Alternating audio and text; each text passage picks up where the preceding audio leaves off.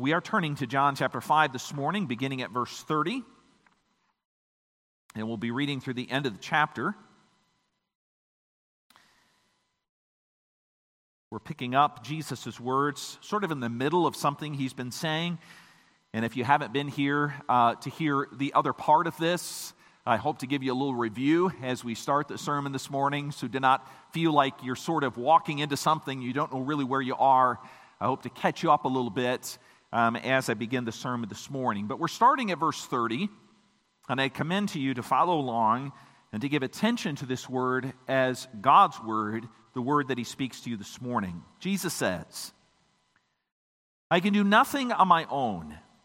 As I hear, I judge, and my judgment is just, because I seek not my own will, but the will of him who sent me. If I alone bear witness about myself, my testimony is not true. There is another who bears witness about me, and I know that the testimony that he bears about me is true. You sent to John, and he has borne witness to the truth. Not that the testimony that I receive is from man, but I say these things so that you may be saved. He was a burning and shining lamp, and you were willing to rejoice for a while in his light. But the testimony that I have is greater than that of John. For the works that the Father has given me to accomplish, the very works that I am doing, bear witness about me that the Father has sent me.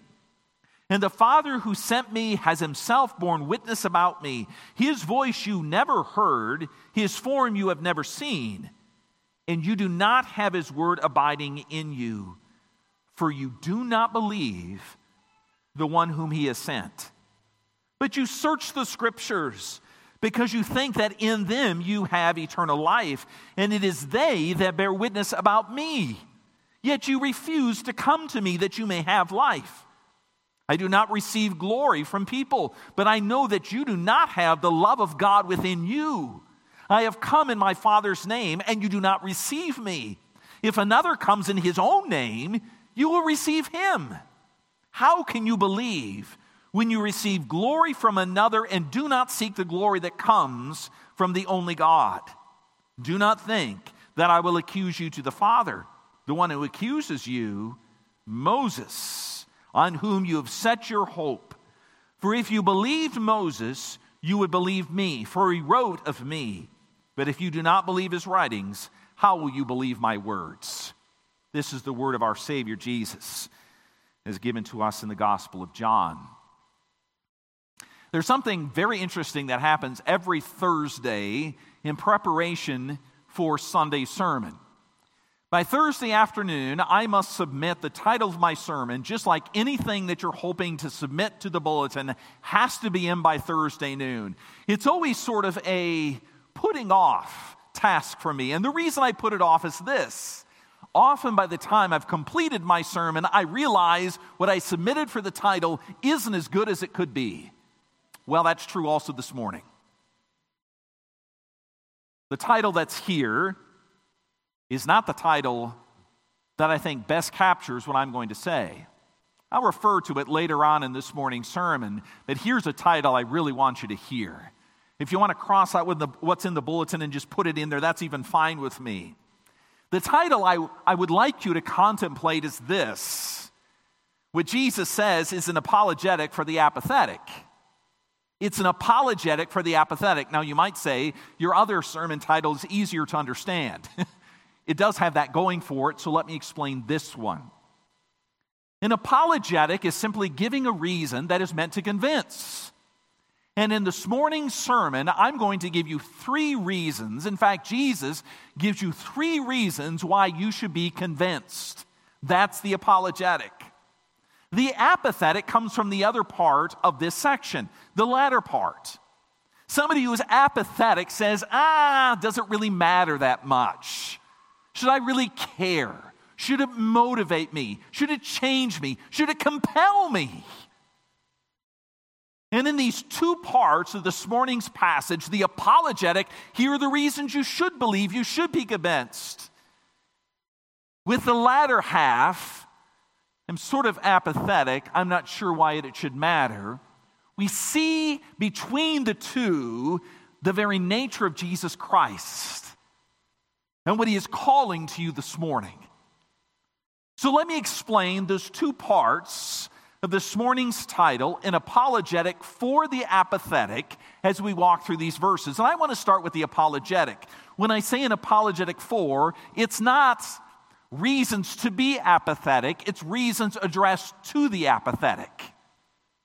In fact, there are three reasons that Jesus gives to us in the beginning part of this morning's passage.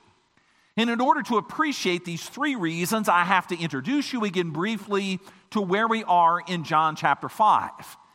We sort of have picked up what Jesus is saying in verse 30, after verse 29, obviously, where Jesus has already been doing some explaining.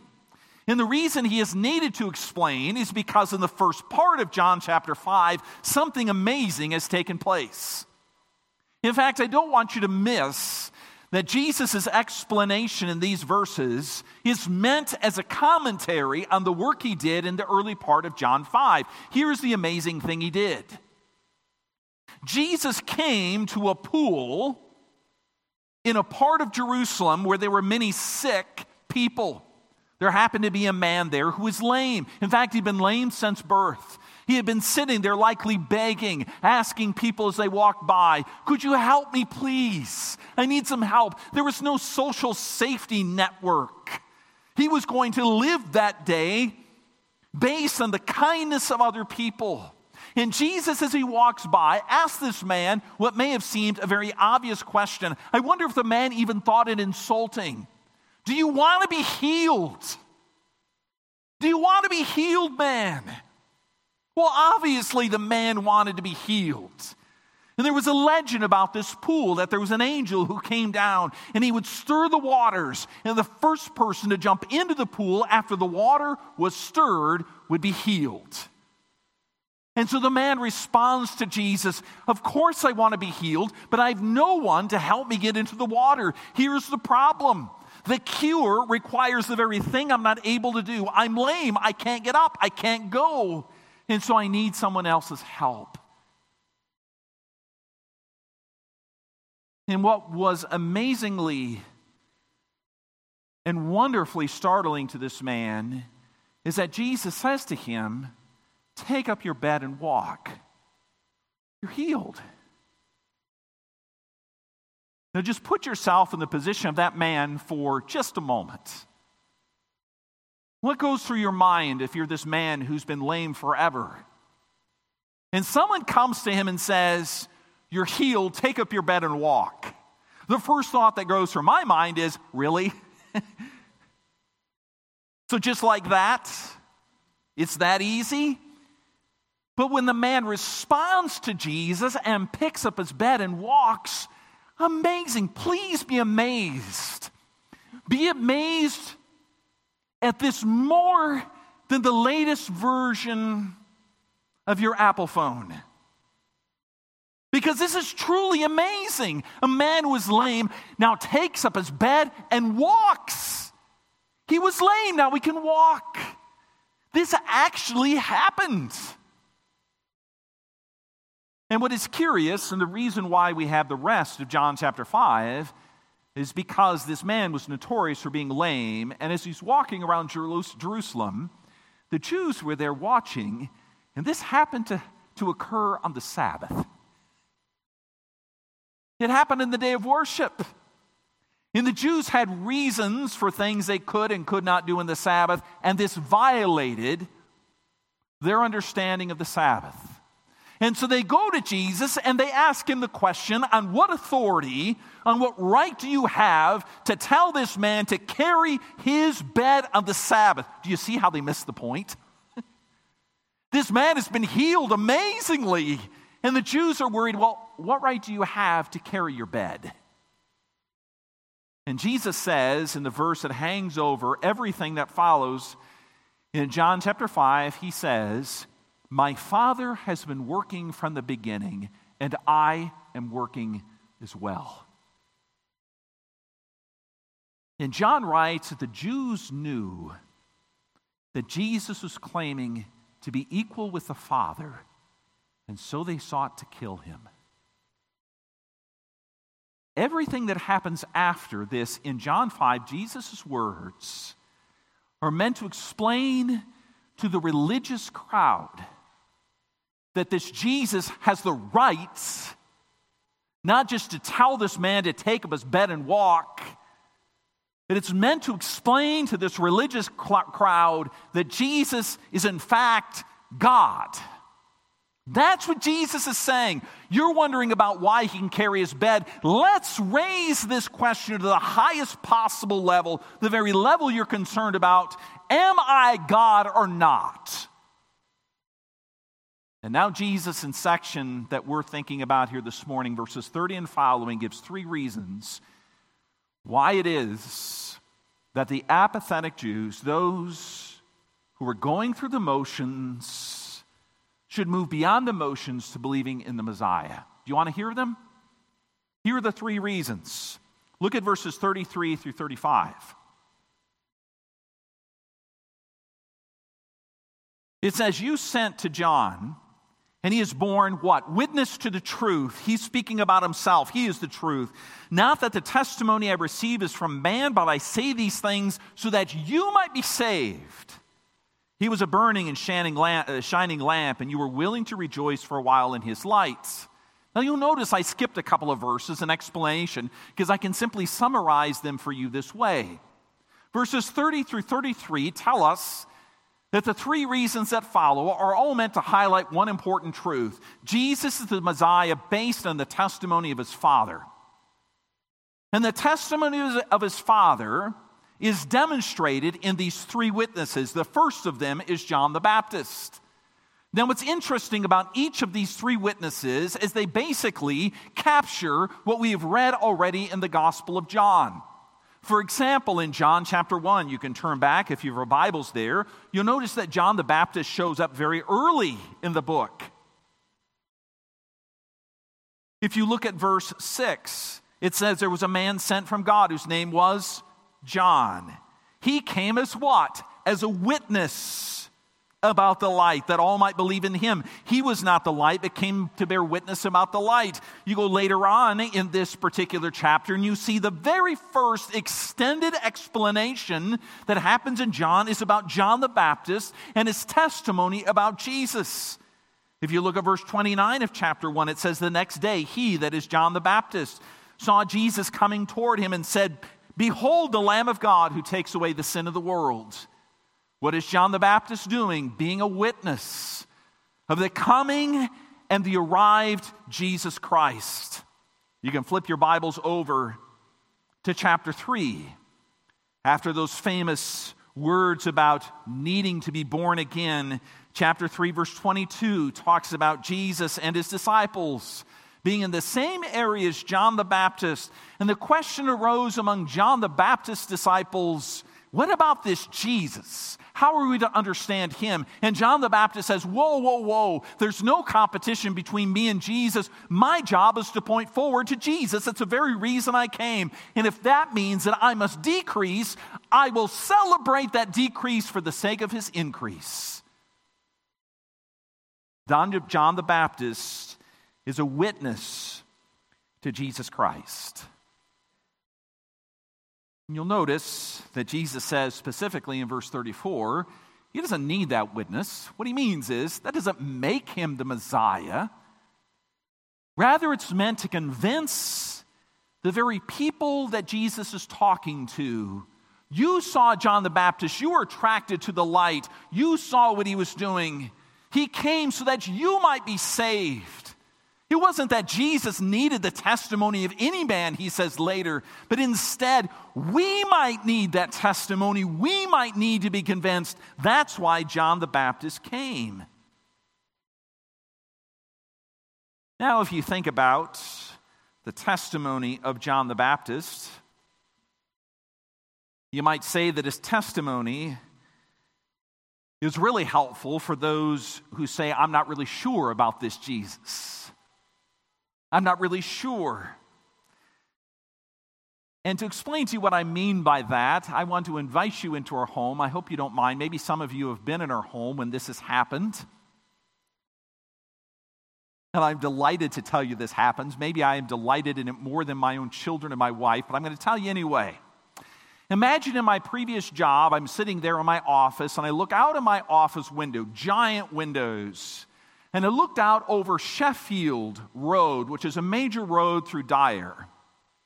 And on Sheffield Road, there is a railroad track, and in order for the road to cross the railroad track, there's this big hump in the road. You've seen those, haven't you? And down Sheffield Road came a farmer holding, uh, uh, uh, um, um, carrying, pulling a potbelly trailer full of hogs for market. And I could see him pause before he came to this rise in the road almost contemplating, Am I going to make it? So he tries, and as he is crossing that hump in the road, the pop belly of his semi truck gets caught at the top of this rise and it's high pointed. Can you see that in your mind? And then as I'm watching out my window, I see the man walk to the back of his truck and think, now what do I do? And he wonders maybe if he shifts the hogs around to the front, maybe the trailer will tip and he can drive away. So I see him open the door and climb in. But little did he know the hogs were upset with what was happening. He opens the door and down Sheffield Road runs a whole pot belly load of hogs. Can you see that in your mind? Now, here's the question true or false? Did that really happen? We play this game at home, me telling some fantastic story, and then asking my children, did it happen or not? And even after we go around and everyone of them guess true or false, true or false, inevitably after I tell them whether it's true or false, one of them will turn to my wife, who's one of the most honest, straightforward people of integrity that I know and one of them will turn to my wife and say, Mom, is that really true? That's John the Baptist. These Jews needed a witness to confirm that what God was saying about Jesus was true. And that was the role of John the Baptist to confirm, to say with its own eyes, yes, it's true, you can believe. And I just want to ask you this morning, as those who are listening to this unfolding conversation between Jesus and the Jews, is that what your heart also longs for? You're reading in the Bible here these stories about Jesus and they may sound to you not to be disrespectful at all to what happens in John 5, but they sound like a story about Sheffield Avenue. How is it possible that this man who's lame his entire life now can walk? You're like, did that really happen? You need a witness. You need someone like John the Baptist to say, these things do occur. This is the Messiah. This is the one you should believe in. And Jesus is saying, if that's what you need, I've given you that one in John the Baptist. He's right here. He is testifying to what he is seeing. In fact, in the Bible, there's a whole series of these witnesses of this sort. Fast forward in the Bible to 1 Corinthians 15. You know that chapter? It's the great resurrection chapter. And in that resurrection chapter, talking about the validity of the resurrection, Jesus actually rose from the dead. Paul, the Apostle Paul writes, and there are many witnesses of this. You can ask those who saw Jesus rise from the dead. This is not just a story we tell ourselves because we'd like for it to be true. No, he says, Y'all can go and ask those who actually saw Jesus alive. This is true. This is valid. This is not a religious truth only, as Kant would be fond of saying. Some kind of truth that's not really rooted in reality. We just want it to be. It's like a different category of truth. No, this is actual truth. That's the point that John the Baptist, the point that John the Baptist is making. That's his role, that's his place. And Jesus wants you to look to him and hear the question do you need a witness? Do you need, do you need to be convinced? If you do, here's John the Baptist. Listen to him. But then there's a second witness as well, and this comes in verse 36. Verse 36 says, But the testimony that I have is greater than that of John. Do you see how we're working to a crescendo? Okay, John the Baptist, you need a witness. You've got John the Baptist. You've got all those who can testify to the historical validity of this man, Jesus. But Jesus says there's a greater witness even than that. What is it? For the works that the Father has given me to accomplish, the very works that I am doing, bear witness about me that the Father has sent me. It's not just that John the Baptist and other witnesses testify about Jesus. Now Jesus says, but they're also the works that I do.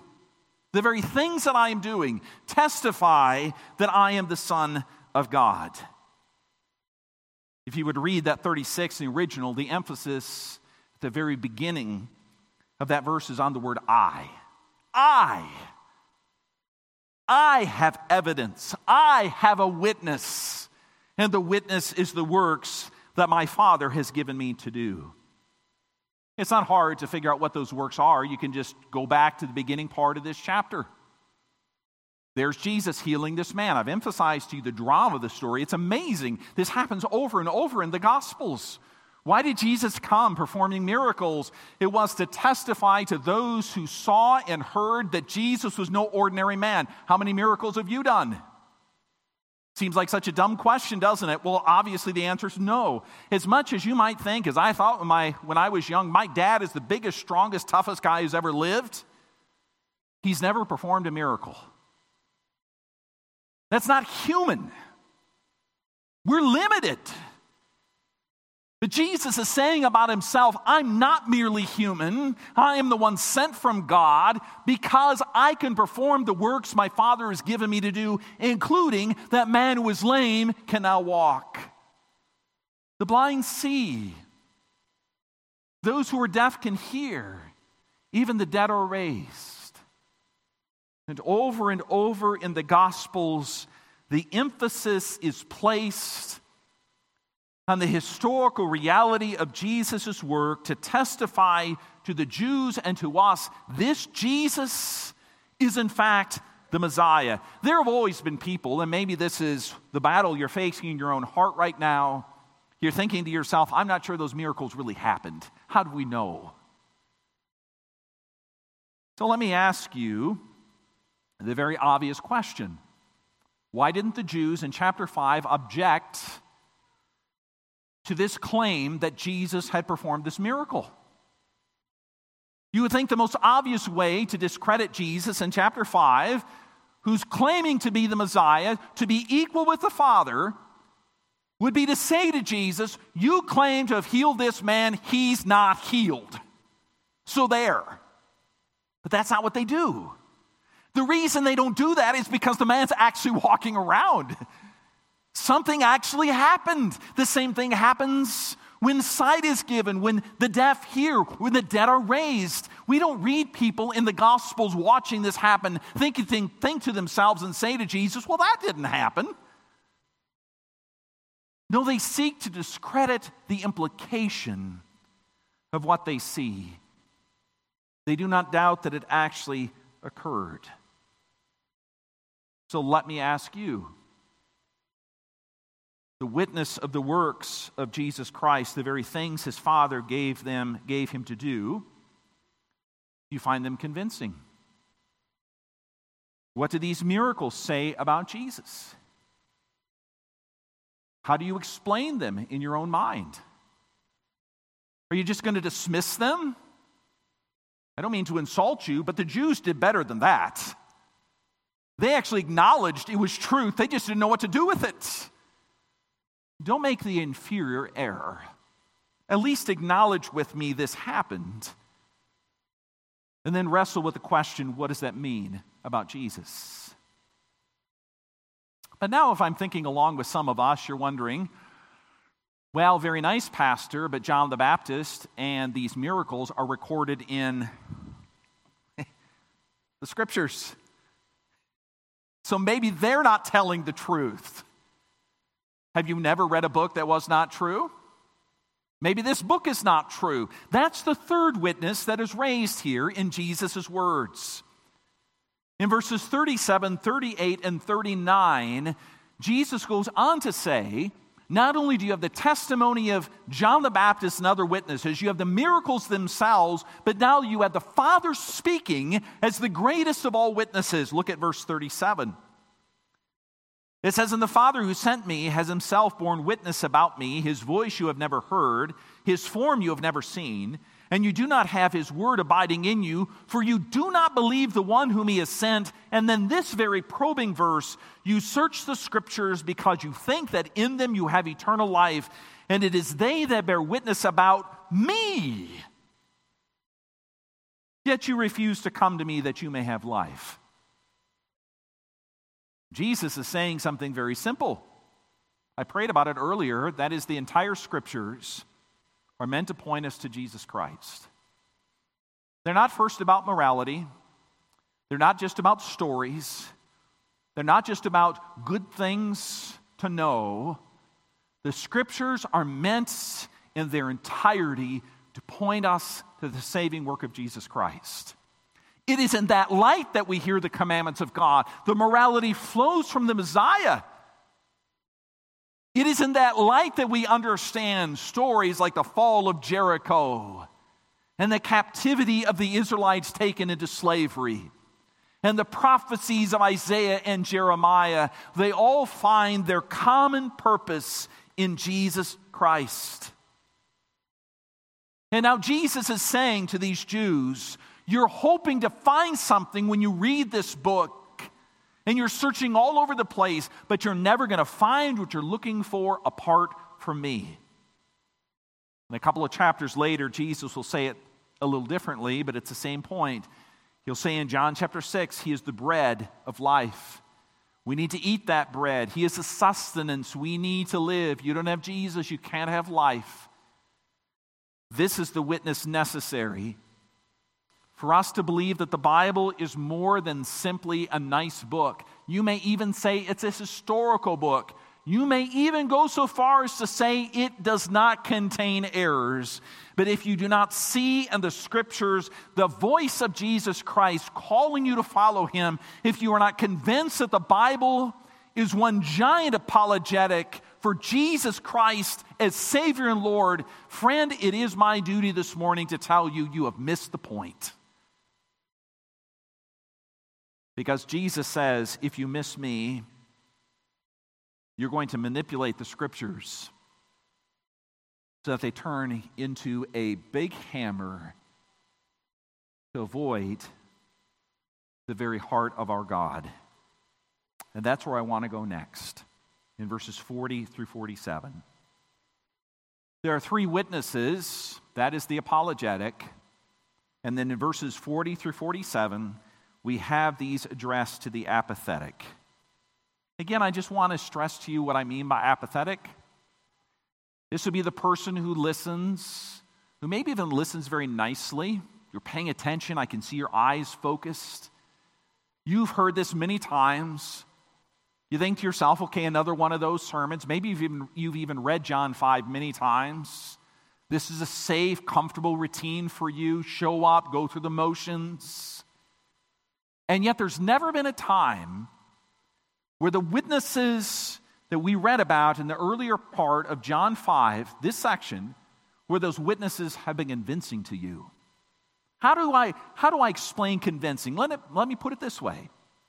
By convincing, I mean you give yourself over entirely to Jesus. Instead of holding back and saying, but I'll figure out exactly how much of this I'm going to buy into, I may go through the motions. Everybody needs to do the motions. It's socially acceptable. I'm going to give myself entirely over to Jesus. That is the Rubicon that you cross into genuine faith. Let me explain what Jesus means then by the apathetic. The key is there in verse 40 that I read. You are not willing to come to me in order to have life. You might ask yourself the question with all of these witnesses that Jesus has been careful to point the Jews to, to us to, why don't we come to Jesus? Why don't we just do that? And the answer to that question is, is a little secret, that I think it's important to bring out into the open. And the little secret is that the problem is not primarily a matter of the mind. The problem is a matter of the heart. It's not a matter of evidence, it's a matter of belief. To say it again rather strongly, the problem is one of your heart. I'm fairly sure that you may believe there are enough witnesses, honestly. Your heart knows that's true. But you also know that if you listen to these witnesses, if Jesus is who he claims to be, and you believe he is the one that God has sent into the world, and you will give yourself over to him, it will transform your heart and your life, and you do not want that to happen. Because instead of transform, you think to yourself, it will be captured by someone else. For many of us, that scares us. I don't like that idea. That sounds wrong. Why? You want control. Can I laugh about that? We all want control, don't we? And when you give your life to Jesus, you give it up. Let me say it differently you love yourself a lot. And you are convinced that no one is going to love and care for you like you. And therefore, I must keep control over my belief and what I take to be real and true in order to pursue the good life, the kind of life I deserve. I need to stay in control. You know, one of my favorite questions to ask people is what does the good life look like for you? Is it 10 acres somewhere, nice house, nice family, all put together? Is it 50 acres a little bit north where you can ride around on a dirt bike, sit in a stand, shoot deer? Is it a vacation home in Florida? I have to say, going on vacation, that sounds very appealing to me right now. What does that good life look like? Because whatever you think it looks like, whatever you set your heart upon, you're going to pursue that with everything that is in you. You may even say to yourself, Others cannot know what I'm pursuing. I'm fooling everyone else. You're probably wrong about that, but you're most certainly wrong before the face of God Himself. This is what Jesus says to the Jews, and he says to you this morning.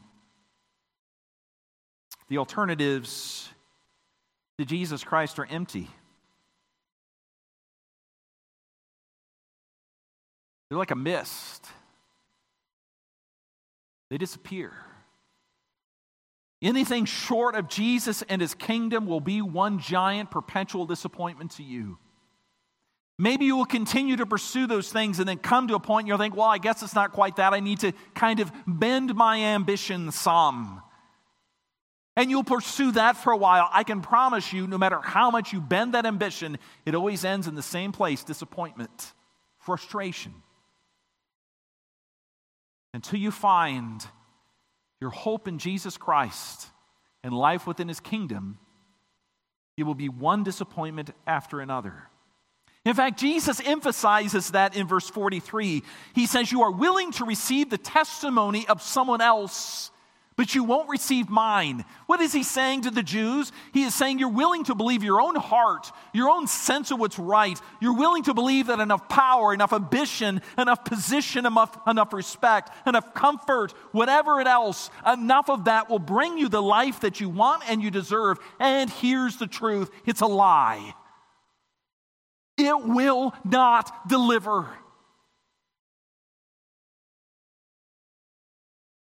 In fact, if I can be honest with you, they're horrible lies. Because as much as we might want to believe them, they not only end in disappointment, they end up in captivity. I'm going to end this sermon by taking you back to the beginning of John chapter 5. I want to play with you a little game of what if. What if the Jews were right about this man who was lame? What if they were right about what should have happened at the beginning of John chapter 5? Remember, what did they want? They wanted this man not to be carrying his bed on the Sabbath. Even further, they did not want this man to be healed. They didn't want it. He was far more important to them to have control, to make sure that their good life was preserved, that they would want this man to remain lying by this pool, lame and poor, unhealed.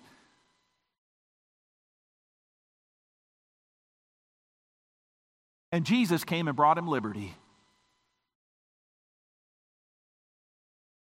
And what I'm saying to you this morning is just as certain.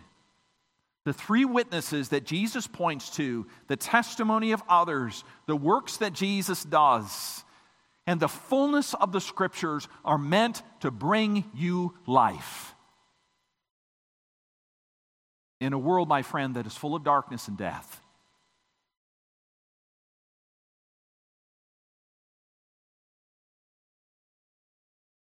And that is the best I can do for you this morning. And give you reasons and apologetic for abandoning anything short of Jesus.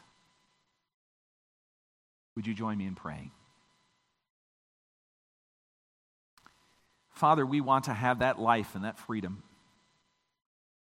And I'm thankful not only for the words of Jesus in John chapter 5, I'm also thankful for the tone that he uses.